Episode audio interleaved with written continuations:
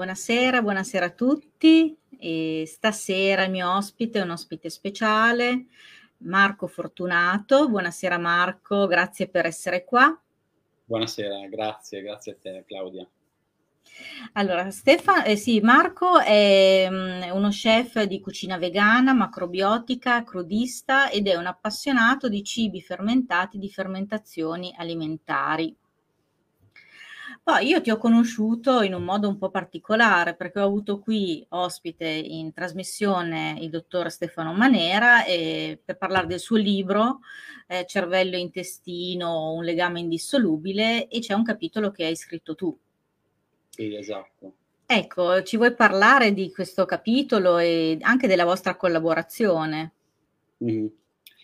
Sì, allora, eh, prima di tutto una piccola precisazione, non sono uno chef, sono stato uno chef, ma adesso non mi occupo più mh, direttamente di cucina, ma mi occupo solo dell'ambito della fermentazione nello specifico. Ecco, giusto, volevo solo precisare. per quanto riguarda il libro, il libro di Stefano, eh, è stato davvero un grande piacere per me collaborare al suo libro. Um, vabbè, io con Stefano ho una lunga amicizia ormai da qualche anno, ci conosciamo da, uh, da tempo ormai, almeno credo forse tre anni, forse anche di più. Abbiamo avviato una serie di, di percorsi insieme, di corsi anche, e quindi um, diciamo, c'è, c'è, altro oltre a questa collaborazione che ci tiene uh, insieme. Um, per, per, il libro di Stefano ho scritto un capitolo nello specifico um, che parla della storia della fermentazione ed è uh, un capitolo che mi è piaciuto molto uh, scrivere uh, perché appunto parla, io sono appassionato di storia e um, e appunto questo, eh, in questo capitolo sono andato un po' a fare una ricerca attenta un po' di tutto ciò che in realtà ha portato uh, l'uomo a relazionarsi con il mondo dei cibi fermentati. Ed è un, una storia molto molto interessante, costitutiva un po' anche di tutto quello che vediamo noi oggi in giro per il mondo, ecco. Ma quindi i cibi, allora tu sei diventato fermentatore, Primi, prima eri un cuoco, chef, eh, non ti piace che lo dica? No, no, no, ero, ero, cioè, eri uno ero, chef, eri uno chef. Ok, e sei diventato un fermentatore, quindi hai fatto questo passaggio. Cos'è che ti ha affascinato così tanto nella fermentazione e perché le, hai voluto abbandonare il tuo ruolo di chef? Eh. È una storia un po' lunga in realtà. Abbiamo tempo. Okay. A noi ci piacciono le storie affascinanti. Un po' lunga che esce fuori dal mondo della cucina, entra diciamo nella mia vita personale e a un certo punto, otto anni fa credo, uh, ho deciso mh, in un momento diciamo di vicissitudine personale, uh, ho pensato che nella, ho tante cose che mi interessano nella vita e il fatto di fare questo mestiere di cuoco, in particolare di chef, che significa condurre una cucina, guidare eh, diciamo un gruppo di persone, eh, mi occupava tanto tempo, mi piaceva molto come lavoro, ero molto appassionato eh, di questo lavoro, però mi portava via tanto tempo e portava via tempo a tutte eventuali passioni che potevo sviluppare. Quindi a un certo punto ho deciso, diciamo in un momento un po' di follia, ma sana, sana follia perché lo rifarei tantissimo,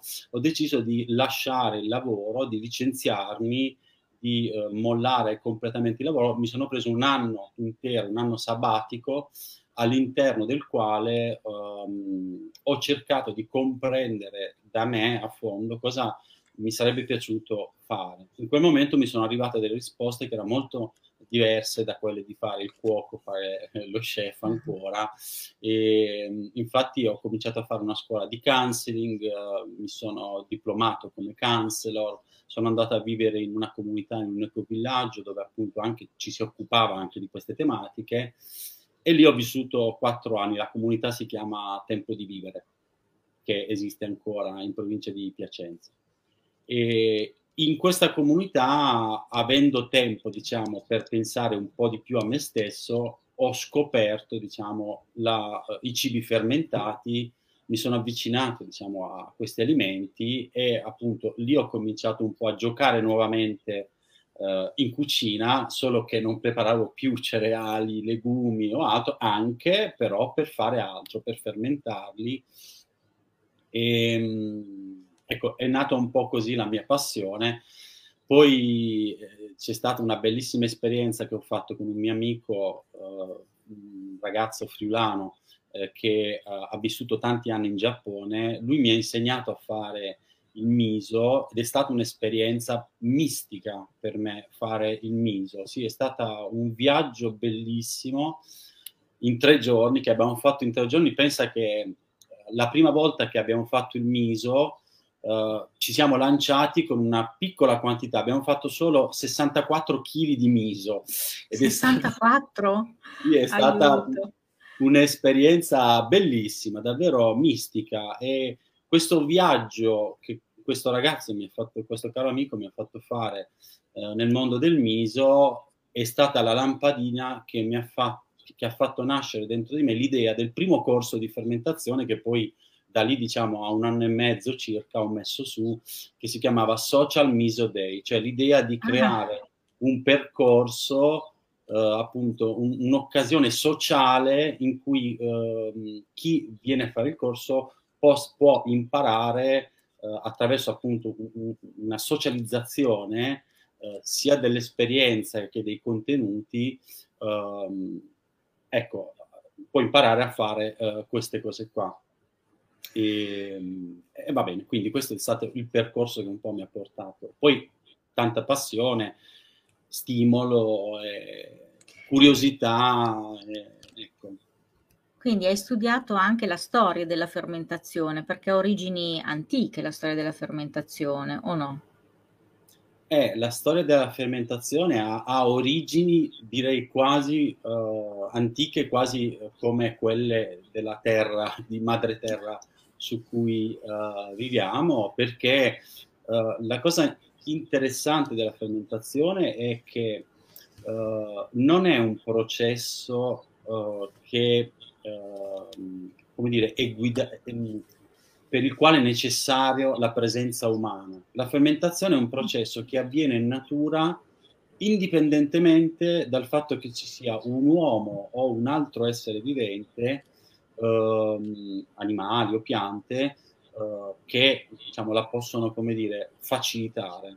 La fermentazione avviene in natura spontaneamente e l'uomo ha imparato solamente a gestire questi processi naturali, li ha osservati, li ha studiati, poi nel tempo, diciamo, oggi li studiamo, li osserviamo molto da vicino, uh, ma anche in passato si osservavano in, in, un altro modo, forse con altri occhi, e, e quindi ecco, poi l'uomo ha imparato a gestire questi processi, processi che sono naturali, sono, io nel mio capitolo che ho scritto per il libro di Stefano, eh, scrivo proprio che la fermentazione, i microorganismi sono costitutivi del, di quello che noi siamo. Mm, noi non ospitiamo i microorganismi, noi siamo il prodotto dei microorganismi ed è una cosa eh, diversa.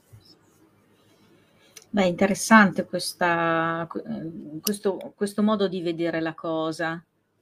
Mm. Perché effettivamente il microbiota io l'ho scoperto recentemente, devo dire, da qualche mese a questa parte che ho avuto due ospiti che me ne hanno parlato e um, ho scoperto molto delle, di come siamo fatti dentro.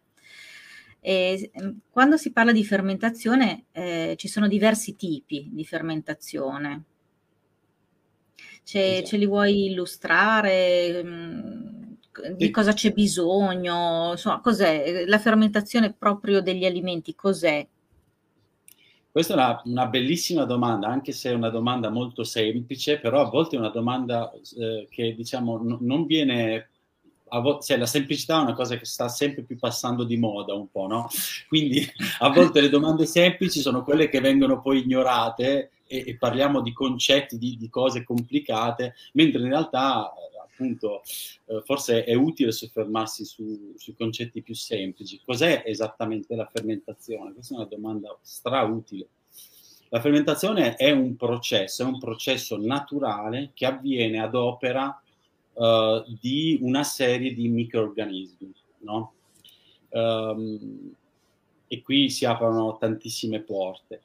Um, la fermentazione in particolare è un processo che avviene in assenza di ossigeno, quindi ah. ci sono delle forme di vita che sono microorganismi che mettono in atto un metabolismo che è sostanzialmente un, un processo che serve a, a, alle forme di vita intelligenti uh, per produrre energia e per sopravvivere. E, quindi questi uh, microorganismi mettono in atto dei metabolismi e questi metabolismi interessano alcune molecole particolari, che in generale sono amidi, sono proteine, grassi a volte. E, questo processo, quando avviene in assenza di ossigeno, si chiama fermentazione, perché quando invece avviene in presenza di ossigeno, uh, questo processo ha un nome diverso, si chiama respirazione cellulare, che è poi quello che avviene nostre, uh, nel nostro organismo quando le cellule appunto sfruttano l'ossigeno per produrre uh, energia, no? mm. attraverso, bruciando il glucosio, eccetera. Le nostre stesse cellule, se vengono messe in una situazione particolare di sforzo, appunto durante per esempio un'attività fisica intensa o improvvisa, entrano anche loro in un processo di fermentazione. Infatti, eh, quando noi sforziamo molto le nostre cellule e queste ehm, vanno diciamo, in carenza di ossigeno, eh, attuano un metabolismo di ripiego che è quello eh, che sfrutta diciamo, l'assenza dell'ossigeno e producono anche loro l'acido lattico che poi ci ritroviamo nei muscoli. Ah, ecco quello che fa male. ecco, pensa che noi cerchiamo di, noi fermentatori cerchiamo di ottenere esattamente questa cosa qua dai microorganismi, perché in ogni vasetto che noi possiamo uh, produrre di verdure o di altro, cerchiamo diciamo, l'acido lattico, che è quello diciamo, che eh, dovrebbe svilupparsi in un vasetto ed è diciamo, indicativo dell'attività di un certo tipo di microorganismi. Ho capito. E ehm, quando si crea invece la muffa sugli alimenti, non c'entra nulla con la fermentazione, mm. perché lì la muffa è in presenza d'ossigeno. Esatto, esatto. E, ehm, allora, teniamo presente che sostanzialmente esistono mh, diversi tipi di fermentazione, no? In generale, quelli che noi utilizziamo in casa per, per i nostri prodotti sono di, eh, diciamo, tre tipi differenti. Quindi abbiamo una fermentazione batterica, che è quella che ci darà le famose verdure lattofermentate, dove l'atto sta appunto per acido lattico ehm, avremo Quindi viene usato il latte? Com'è? Quindi viene usato il latte? No, eh, no. no. Ac- um, lattofermentazione perché è um, messa in, uh, come dire, è un metabolismo tipico dei batteri lattici. Batteri lattici si chiamano in questo modo perché durante il loro processo vitale uh, rilasciano nell'ambiente in cui si trovano grandi quantità di acido lattico eh, diciamo che è un acido come dire, simile all'acido acetico, l'acido ascorbico, uh-huh. eh, eccetera. No? Quindi è um, un acido, quindi è, ha questo nome, acido lattico. Da questo acido i batteri uh, hanno assunto diciamo, il loro nome, quindi il latte non, non, c'entra, non c'entra nulla. Quindi dicevo, uh, la fermentazione batterica che è la fermentazione lattica, c'è la fermentazione a base, uh, diciamo, um, che viene messa in, in, in, atto dai lieviti che si chiama fermentazione alcolica mm. e poi c'è uh, un altro processo che non è una vera e propria fermentazione, ma si dovrebbe definire ossidazione, che è quella che ci serve per produrre gli aceti. Quindi partiamo in questo caso dagli alcol, dall'alcol, ossidiamo l'alcol attraverso l'utilizzo di una certa categoria di batteri eh, per ottenere l'acido acetico, quindi l'aceto. Um, un altro processo ancora che utilizziamo, ed è un processo fenomenale, non è un processo fermentativo, anche se in generale noi fermentatori lo utilizziamo tanto e a volte in maniera un po', diciamo così, lo, lo definiamo fermentazione, è quello che vede proprio l'utilizzo dei funghi, delle muffe, no? Uh, quindi quando tu dici la muffa uh, non va bene per i fermentati, dipende dal tipo di fermentato, perché per esempio se io voglio produrre uh, un vasetto di miso, questo è un miso che ha parecchi anni ormai, uh, almeno un paio anni. d'anni. Sì, sì, sì, questo ha un paio d'anni, è chiuso in questo vaso da un paio d'anni. Per produrre questo miso ho bisogno proprio di una muffa uh, particolare, ovviamente una muffa commestibile, una muffa che non ci fa male. Mentre la tua domanda, che è assolutamente pertinente, diciamo, in alcuni casi su alcuni cibi fermentati si possono sviluppare alcune muffe, in quel caso diciamo le muffe non ci dovrebbero essere, dove le muffe non ci devono essere ma ci sono, sono un problema. Quindi ah. le muffe vanno diciamo eliminate. Mentre a volte le possiamo coltivare nello specifico per ottenere prodotti particolari, come appunto il miso, la salsa di soia, che è un altro prodotto fatto a partire da una muffa, sempre Aspergillus e, e via. Beh, ma quante cose ci sono da studiare per diventare fermentatori? Tantissime. Eh, sì, in effetti sì. Allora, che cosa si può fermentare? Questa è un'altra bellissima domanda. Allora, in generale possiamo dire che si può fermentare un po' di tutto. Uh, perché si può fermentare un po' di tutto? Perché ovunque, diciamo, intorno a noi eh, ci sono eh, quelle che sono definite macromolecole, no?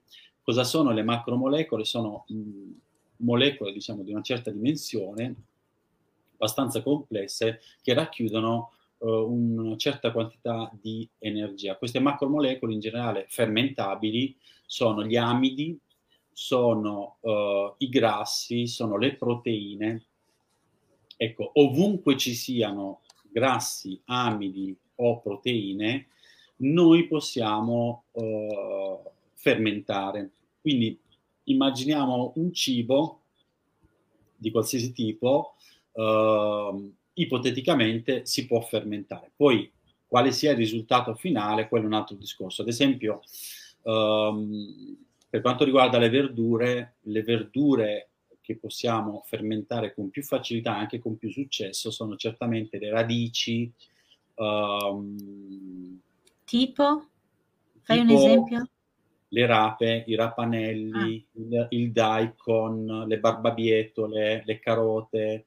Um, sono tutte verdure che si prestano tantissimo ad essere fermentate. Anche per esempio le brassicacee, quindi i cavoli, i cavolfiori, i broccoli, Uh, sono tutte verdure che si prestano molto bene ad essere uh, fermentate. Quindi, per esempio, i classici crauti sono prodotti mm. proprio dal cappuccio, dal cavolo cappuccio.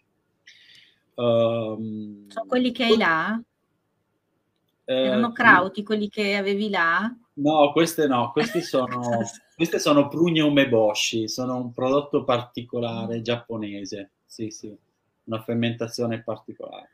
Ma una volta che sono aperti quei barattoli lì, si, allora. eh, il cibo si mantiene e si possono richiudere e continuano eh, allora. a mantenersi?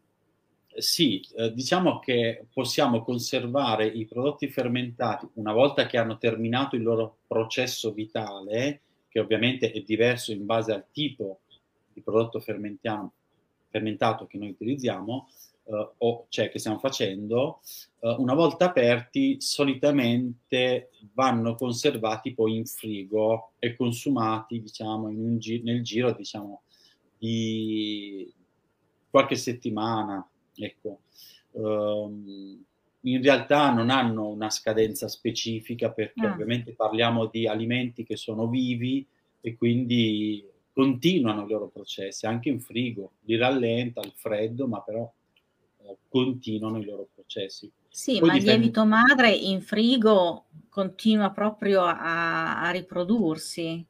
Esatto, sì, sì, esatto. Questo è un esempio perfetto eh, che fa capire molto bene. Il lievito madre è un prodotto fermentato e, e questo fa capire bene che anche mettendolo in frigo eh, magari rallenta leggermente la sua attività perché il freddo diciamo inibisce alcune specie di microrganismi però non fermiamo, ecco, continua l'attività e, e, e va avanti. Cioè, allora, intanto salutiamo tutti mm, quelli che si sono collegati e che ci hanno salutato. Tonina ha fatto una bella domanda, dice che beneficio ha l'organismo che assume alimenti fermentati? Ecco, questa è una, una domanda molto interessante perché in realtà, eh, per esempio, su questo io ho, un, diciamo, da, da, da tempo con il dottor Manera, siamo anche amici, ehm, ho un, dire, una differenza di, eh, di vedute. Um, per esempio, lui sostiene che i cibi fermentati in realtà non apportano particolari uh, benefici da un punto di vista di microorganismi probiotici al, all'organismo umano perché uh, i microorganismi che si sviluppano nei cibi fermentati non sono specie specifici, cioè non sono microorganismi in grado di uh, adattarsi all'organismo umano. Mm. Um, io invece sostengo che nei cibi fermentati, e leggo molte ricerche rispetto a questo, appunto ci sono diversi ceppi di microorganismi probiotici. Quindi per rispondere alla domanda, uno dei benefici principali potrebbe essere uh, quello che noi assumiamo uh, questi, questo tipo di microorganismi che sono microorganismi probiotici. Probiotici significa che sono dei microorganismi che fanno, favoriscono uh, il nostro organismo, quindi la relazione tra noi e questi microorganismi porta beneficio a noi e porta beneficio anche a loro. Eh, probiotici cioè, anche... Fa, Fa funzionare no. bene il nostro organismo. Esatto, esatto. Probiotici poi sono anche una serie di microorganismi eh, che hanno la caratteristica di arrivare vivi nell'intestino. Molti microorganismi muoiono quando entrano nello stomaco perché lo stomaco è molto acido. Invece questa categoria di microorganismi probiotici riescono ad arrivare vivi nell'intestino e lo colonizzano. Ok, quindi questi sono definiti probiotici. Um, quindi una, un vantaggio è quello di assumere microorganismi probiotici. Un altro vantaggio di mangiare cibi fermentati può essere, anzi è quello di mangiare cibi che contengono enzimi attivi e quindi questi enzimi aiutano e sostengono la nostra digestione. Un ulteriore vantaggio ancora è quello che mangiando cibi fermentati noi assumiamo alimenti che hanno una alta biodisponibilità. Cosa significa? Significa che i nutrienti contenuti in questi alimenti sono particolarmente disponibili per il nostro organismo rispetto alle, agli equivalenti alimenti crudi. Faccio un esempio, mm. se mangio una verdura uh, cruda, io assimilerò una certa quantità di nutrienti di quella verdura. Se la mangio fermentata, la capacità di assimilare nutrienti da quella verdura aumenterà molto, di molto, perché questo è un processo specifico della fermentazione. Ecco, questi in linea di massa diciamo i tre principali benefici che possiamo avere dal consumo di cibi fermentati. E poi c'è il non, diciamo, una cosa da non sottovalutare, eh, che è eh, il fatto che noi produciamo i nostri alimenti, quindi anche questo è un beneficio non, non secondario. Eh sì. Ma i probiotici dove sono in particolare? In quali alimenti? Allora, i probiotici noi li troviamo, secondo gli studi ovviamente che io leggo e che Stefano invece non, non condivide. non condivide. Eh, I probiotici li troviamo in particolar modo nelle verdure fermentate, quando non sono lì da troppo tempo, quindi quando sono verdure che hanno sei, sei mesi massimo, diciamo otto mesi massimo di conservazione, li troviamo in particolare in, una, in, alcune tipologie di alimenti, per esempio il kefir di latte, il mm. kefir di latte che tra l'altro è un alimento uh, davvero, io, di, io, voglio dire, adesso esagerando un po', però miracoloso perché ha davvero delle proprietà notevolissime ed è ricchissimo di uh, probiotici, uh, anche in parte nel kefir d'acqua, Uh, li troviamo nella kombucha, che è un'altra bevanda uh, fermentata, e li troviamo poi sicuramente nel, uh, nel miso. Il miso, diciamo, è un altro alimento fermentato diverso dalle verdure fermentate, diverse dalle bevande fermentate, che ha un procedimento particolare di produzione, che è ricco di microorganismi probiotici. Vabbè, eh, io vorrei già saperli fare, poterli mangiare domani. Allora, che attrezzatura serve per fare questi cibi fermentati? Allora. Cose che abbiamo in cucina oppure ci dobbiamo attrezzare con cose particolari? Allora, dipende dal grado di, come dire, di tipo di pallino, dal grado no, di, di, pallino che ci, che ci prende. In realtà non serve nulla di più di ciò che abbiamo già in casa, quindi tagliere, coltello, ciotole, acqua, possibilmente declorata, quindi senza cloro, eh, e se col cloro no, ci sono tanti sistemi per declorarla, eh, sale, che è l'ingrediente fondamentale per fare delle verdure fermentate, ad esempio sale o zucchero se vogliamo fare delle bevande, e, e basta, poi servono le verdure, prendiamo le verdure, le tagliamo in un certo modo, le uh, mettiamo a contatto con il sale, e, qui ci possono essere due procedimenti differenti, cioè la tecnica della salamoia e la tecnica invece della salatura a secco, eh, in base alla tecnica che utilizziamo, mettiamo in vaso e poi le verdure vanno conservate per un tempo minimo di un mese prima del consumo. Eh, quindi ecco, servono i vasi, ovviamente, servono i vasi um, e poi in realtà ci sono magari piccoli dettagli, se vogliamo ad esempio stare in sicurezza, possiamo acquistare un pH-metro che è uno strumento che costa pochissimo, ce ne sono online in vendita a prezzi davvero bassi, tipo 25-30 euro, e il pH-metro è uno strumento che ci consente di misurare il pH del nostro alimento fermentato e quando questo pH è al di sotto di un certo uh, livello che è diciamo considerato sicuro che è uh, pH 4.5 quindi quando scende sotto questo pH possiamo considerare sicura la nostra verdura fermentata, perché ovviamente c'è anche un discorso di eventuali contaminazioni che noi possiamo uh, come dire, mettere uh, in pratica facendo le nostre verdure fermentate. Quindi, per esempio, il pH-metro è uno strumento che potrebbe servire avere. Poi ci sono altri gio- giocattoli che possiamo acquistare, ci sono i gorgogliatori, ci sono i rifrattometri. Gorgogliatori? Gorgogliatori sono degli strumenti semplicissimi, quasi come dire arcaici, sono delle piccole camere d'aria che hanno un percorso particolare. Eh, queste camere d'aria hanno un passaggio all'interno di una uh, bolla d'acqua sostanzialmente e questa bolla d'acqua che si trova all'interno di questa camera d'aria impedisce l'entrata dell'ossigeno e favorisce l'uscita dell'anidride carbonica. Quindi eh, gorgogliatore perché gorgoglia quando l'anidride carbonica esce fuori, fa il bloop delle bollicine, no?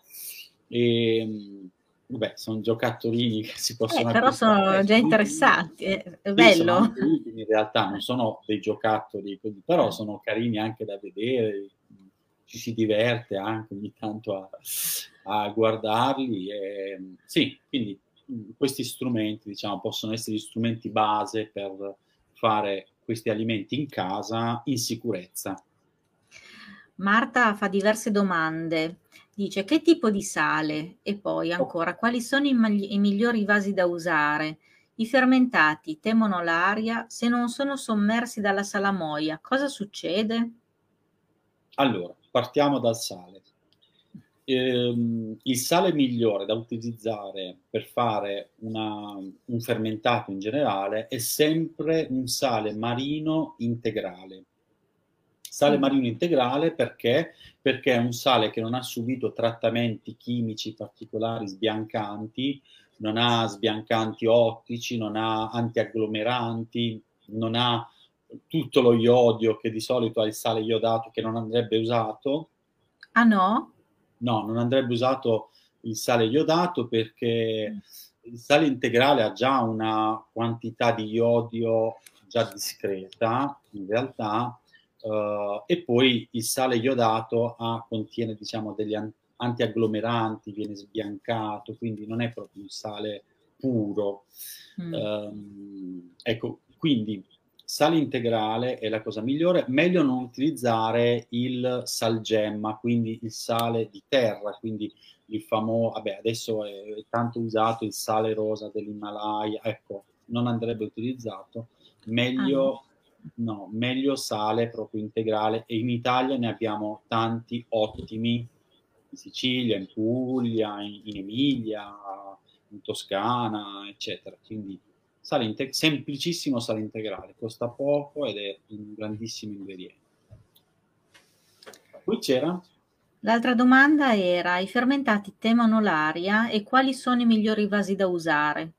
Mm, allora, sì, i fermentati temono l'aria, nel senso che, come dicevo all'inizio, per ottenere il processo di fermentazione dobbiamo evitare, cioè dobbiamo tenere eh, il nostro eh, alimento in assenza di ossigeno. Quindi se per aria intendi l'ossigeno, sì, assolutamente temono eh, l'ossigeno. I, la, il processo fermentativo avviene proprio in assenza di ossigeno, in particolare in presenza di anidride carbonica. E, e quindi sì, temono l'aria. Um, e poi c'era... I vasi, i vasi quali sono i migliori vasi da usare? Allora, i migliori vasi da usare ce ne possono essere tanti, in realtà in linea generale eh, sono quelli che hanno il classico tappo a vite, no? E quindi il tappo che noi avvitiamo sulla, uh, sulla uh, estremità del vaso. Uh, ci sono diversi tipi di tappi a vite, più spessi, più bassi, diciamo in, in, generale vanno bene tutti, poi ci sono dei distinguo che possiamo fare, però in generale vanno bene tutti. Poi ci sono i vasi anche con il clip, i, i, mm. che si chiamano vasi fido, che hanno il coperchio di solito attaccato al... Sì, quelli col ferro. Esatto, anche quelli vanno benissimo. Uh, non c'è pericolo, perché questa è una cosa che a volte mi scrivono, in generale si ha paura che il vaso esploda perché durante la fermentazione c'è molta produzione di anidride carbonica. Non c'è bisogno di avere questa paura perché i vasi sono progettati per sfiatare il gas in eccesso. Quindi, uh, infatti, se noi avviciniamo l'orecchio ad un vaso che è in fermentazione, sentiremo il, no, il rilascio di anidride carbonica in eccesso. E quindi per i cioè vasi... non dobbiamo metterli sotto vuoto. Sotto vuoto rischiano forse di esplodere. No, no, no, no?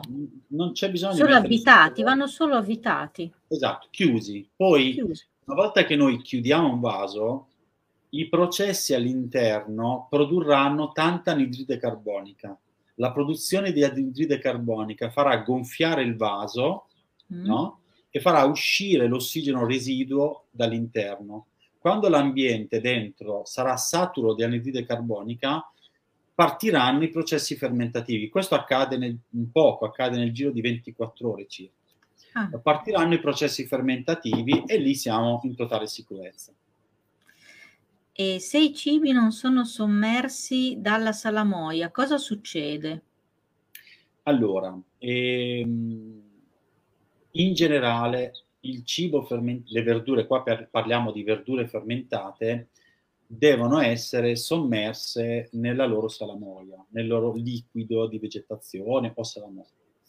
Um, questo potrebbe anche non essere se noi abbiamo un vaso pieno, abbastanza pieno, da lasciare pochissimo spazio tra il livello della verdura e il livello del coperchio, questo spazio viene velocemente saturato dall'anidride carbonica e noi siamo sicuri a questo punto, non abbiamo problemi. Quando c'è tanto spazio e quindi il gas, l'anidride carbonica fa fatica a saturare l'ambiente, in questo caso allora se le verdure non sono sommerse dall'acqua possiamo avere sicuramente la formazione di muffe o uh, colonie di lieviti, che sono poi quelle patine bianche che non sono delle muffe, ma è la classica patina bianca che si forma sulle olive in frigo. Ecco, sono ah. colonie di lieviti, non sono tossiche, nulla, alterano solo il sapore dell'alimento. Alcune possono essere, diciamo, uh, alcune persone possono essere sensibili a questo tipo di microorganismi, però non sono tossici. Maria Lidia, eh, per la fermentazione con lo zucchero, va bene anche lo zucchero di canna grezzo o dobbiamo usare necessariamente lo zucchero bianco? Eventualmente i tempi di fermentazione cambia? Allora, di, um, in generale uh, vanno bene entrambi.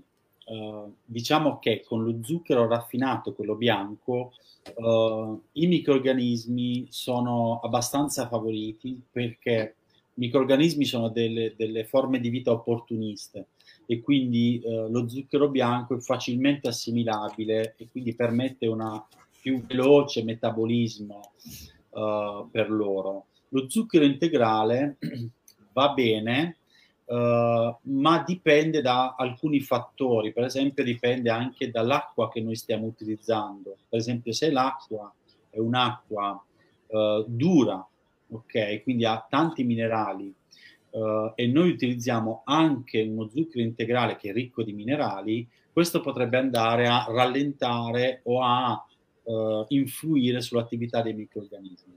Mentre se abbiamo un'acqua morbida, usiamo lo zucchero integrale, quindi è come se facessimo un'opera, diciamo, di, um, come si dice, di livellamento no? tra mm. la mancanza di uh, minerali dell'acqua e uh, la maggiore percentuale di minerali nello zucchero, quindi facciamo una compensazione.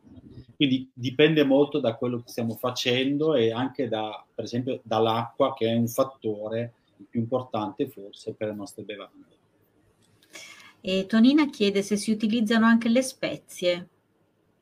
Ecco, le spezie sì, si utilizzano, e, ehm, dipende però da che tipo di prodotto fermentato stiamo parlando. Per esempio, ci sono verdure fermentate che noi possiamo speziare abbastanza liberamente con il peperoncino, con il pepe, con l'aglio, con le cipolle, eccetera. E, ehm, e vengono bene, anzi vengono molto buoni e, per esempio una su tutti è il famoso kimchi coreano, no? che è una, kimchi. Una, kimchi con la K-I-M-C-H-I, kimchi. E, ehm, di, cosa sa? Che... di cosa sa? È verdura? Allora, cosa sa? Il kimchi è uh, inizialmente, diciamo, quando non si è mai, uh, non, non si è mai avuto la possibilità di odorare il kimchi, la prima reazione certamente non è molto uh, favorevole perché ha molto contenuto di aglio, molto contenuto di cipolla che durante la fermentazione esalano parecchi diciamo aromi intensi e quindi um, è diciamo una verdura che ha una uh, accentuata acidità è salata, acida, piccante. Quindi ecco, questo più o meno la descrizione del sapore, bisogna proprio assaggiarla.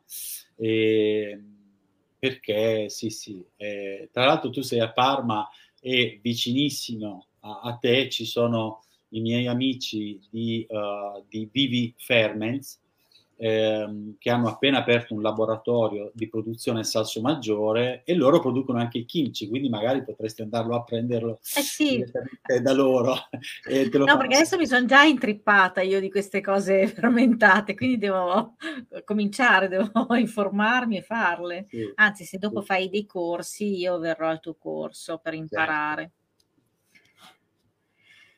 E Marta chiede eh, come consiglia di consumare verdure fermentate? Meglio non cucinarle, vero? Però sono molto salate. Allora, il sale è una cosa che noi, eh, se produciamo le nostre verdure fermentate, è una cosa che possiamo gestire. Quindi in base alla nostra sensibilità, diciamo, al sale, noi possiamo utilizzare una percentuale più o meno alta di sale e qui, e qui diciamo ce la possiamo giocare abbastanza bene. Poi dobbiamo tenere presente un'altra cosa importante, che noi possiamo utilizzare le verdure fermentate come vero e proprio sostituto del sale.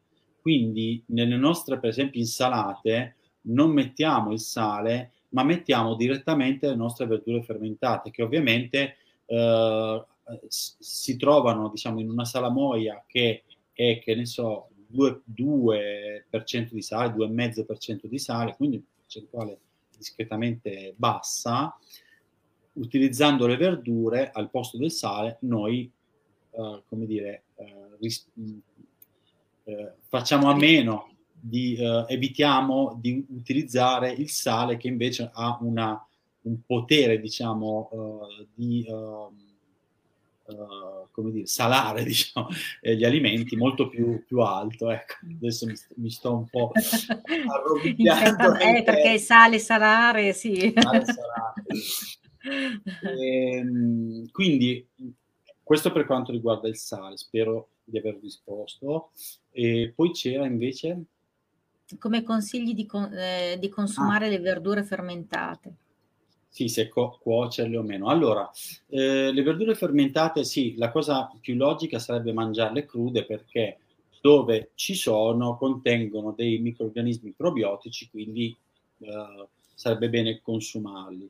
Um, le possiamo mangiare tipicamente in insalata, le possiamo utilizzare come eh, spizzico, diciamo, prima o dopo il pasto, Uh, oppure le possiamo inserire in un piatto particolare, no? Quindi uh, facciamo non lo so, un, una, mi viene in mente un risotto, possiamo insaporire il risotto con la salamoia di una verdura fermentata, no? quindi che dà un tocco particolare di acido, eccetera. Possiamo creare una vinaigrette, quindi un condimento con un po' d'olio, un po' di limone attraverso, con la salamoia dei fermentati, perché anche quella si utilizza, e condiamo la nostra insalata, le nostre verdure anche cotte. Quindi uh, diciamo, gli usi sono davvero, possono essere tanti perlomeno. No?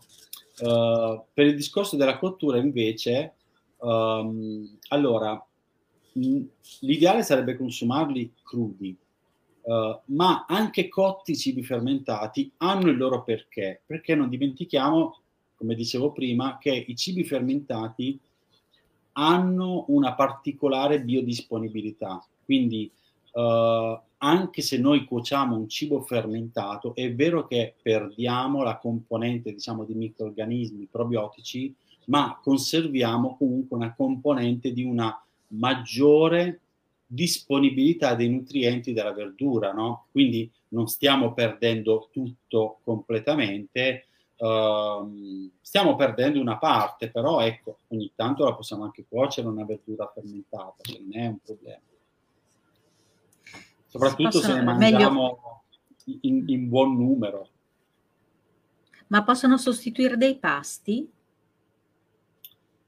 Allora, questo dipende molto anche dalla nostra sensibilità, perché dobbiamo considerare che le verdure fermentate sono delle preparazioni che possono essere salutari, ma non per tutti possono essere salutari, cioè le verdure, eh, le verdure comunque i fermentati in generale, in generale possono anche dare problemi uh, in qualche occasione o anche per qualche tipo di uh, persona. Per esempio, se ci sono persone in, allergiche all'istamina, purtroppo tutti i cibi fermentati contengono tanta istamina e, e quindi queste persone non possono consumare cibi fermentati.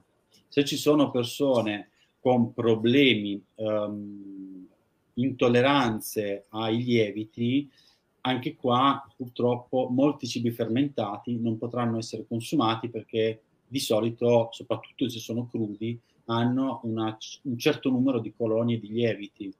Uh, e poi ci possono essere altri problemi anche mh, relativi diciamo, ai cibi fermentati, per esempio ci sono mh, certe categorie di cibi fermentati che producono delle vitamine particolari, per esempio come la K, la K2 e quindi per esempio se una persona assume un certo tipo di farmaci eh, ovviamente non può consumare eh, alimenti che contengono vitamina K, K2 eccetera, quindi lì bisogna un attimo guardare. I cibi fermentati sono certamente un, una buona, una, una, grande novità, diciamo tra virgolette novità, una, un, una grande uh, risorsa, non consideriamoli come diciamo l'oro che fa bene ba- e basta, non è vero, possono anche dare dei problemi.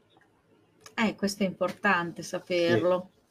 Sì. Eh, su, ho, eh, su YouTube ho un canale mm-hmm. e, e, lì ci sono diversi video che parlano di diversi argomenti sui fermentati e ce n'è uno specifico dove elenco i possibili problemi che possiamo avere, possiamo in generale avere, uh, dai cibi fermentati. Come si chiama il canale? Il canale si chiama I'm in Fermentation.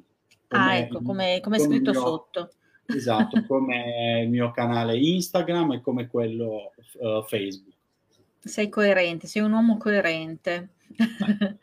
Ci vuoi parlare? È una scelta di marketing per essere, per essere trovato ovunque. Esatto. Eh, farai dei corsi, hai in programma qualcosa, dei corsi da fare? Che cosa, sì. Dov'è che ti possiamo trovare? Cosa possiamo fare con te? Allora, eh, mi potete trovare su, sicuramente su Facebook, su Instagram e su YouTube. Uh, ho anche da, da, un po', da un annetto circa, ho aperto un canale Telegram um, all'interno del quale l'unico problema è che si accede attraverso un link di invito. Um, è, è, un canale in cui uh, si può ricevere diciamo, aiuto in caso che ne so, uno sta producendo uh, le sue verdure fermentate, ha un dubbio atroce, quindi scrive sul canale, di solito velocemente qualcuno risponde o io. E quindi questo è un, un metodo di sostegno rapido, diciamo, di assistenza rapida. Il pronto soccorso del, pronto soccorso. Bello. del. E, ehm, quindi in generale mi trovate su questi canali uh, oppure um, mi, sui canali sempre trovate uh, gli incontri o i corsi che faccio. Faccio sia corsi online che uh, corsi dal vivo. In questo periodo siamo appunto appena tornati dall'ultimo corso dal vivo che avevamo fatto in Toscana con il dottor Manera. Uh, io ho una serie di um, importante di, di, collaborazioni che faccio con uh, una collaborazione importante che faccio con il dottor Manera perché insieme appunto facciamo questo corso che si chiama Asse Intestino Cervello, che ormai facciamo da qualche anno e che portiamo in giro per l'Italia. Uh, per esempio, il prossimo corso dal vivo che faremo insieme al dottor Manera e insieme anche ad altri amici, uh, Maurino, Maurino Veg, che è un chef vegano, uh, Valentina Ferri, che è una, una chef vegana anche lei, eh, conosciuta anche come Zucchina Republic su, su, Instagram, su Facebook, eccetera. Insieme tutti quanti faremo eh, questo seminario insieme alla mia compagna Luana, che è una naturopata. Faremo questo seminario a dicembre che dura sei giorni eh, con un tema particolare che è il tema del passaggio. Quindi, infatti, il seminario si chiama La via del passaggio. È un percorso impegnativo perché dura sei giorni, vede anche eh, vede diciamo, un apporto di uh, diciamo, un contributo sull'alimentazione, uh, sul digiuno, faremo un giorno di, uh, anche di um, silenzio, anche distacco completo, diciamo, dai device elettronici, eh, così, e, e, e sarà un, passaggio appunto. Tutti quanti veniamo dal mondo, dalla confusione, da, da, da, dai mille messaggi che riceviamo, approfitteremo di queste sei giornate per come dire, passare da un mondo di confusione interiore ed esteriore a invece ad una concentrazione, ad una, uh, come dire, un'attenzione maggiore verso, uh, verso se stessi. E comunque parleremo anche di cibi fermentati, di alimentazione, eccetera. eccetera. Bellissimo questo, diciamo, deve essere. Dove lo fate? Questo lo facciamo uh, in provincia di, non so se è già provincia di, Bolo, di Bergamo o di Milano, non so esattamente dove, in che provincia si trova, a Cassano d'Adda. Ah. Cassano d'Adda in una villa bellissima, in un posto magico, molto molto bello, eh, che abbiamo preso in affitto e quindi dal 28 di dicembre al 2 di gennaio.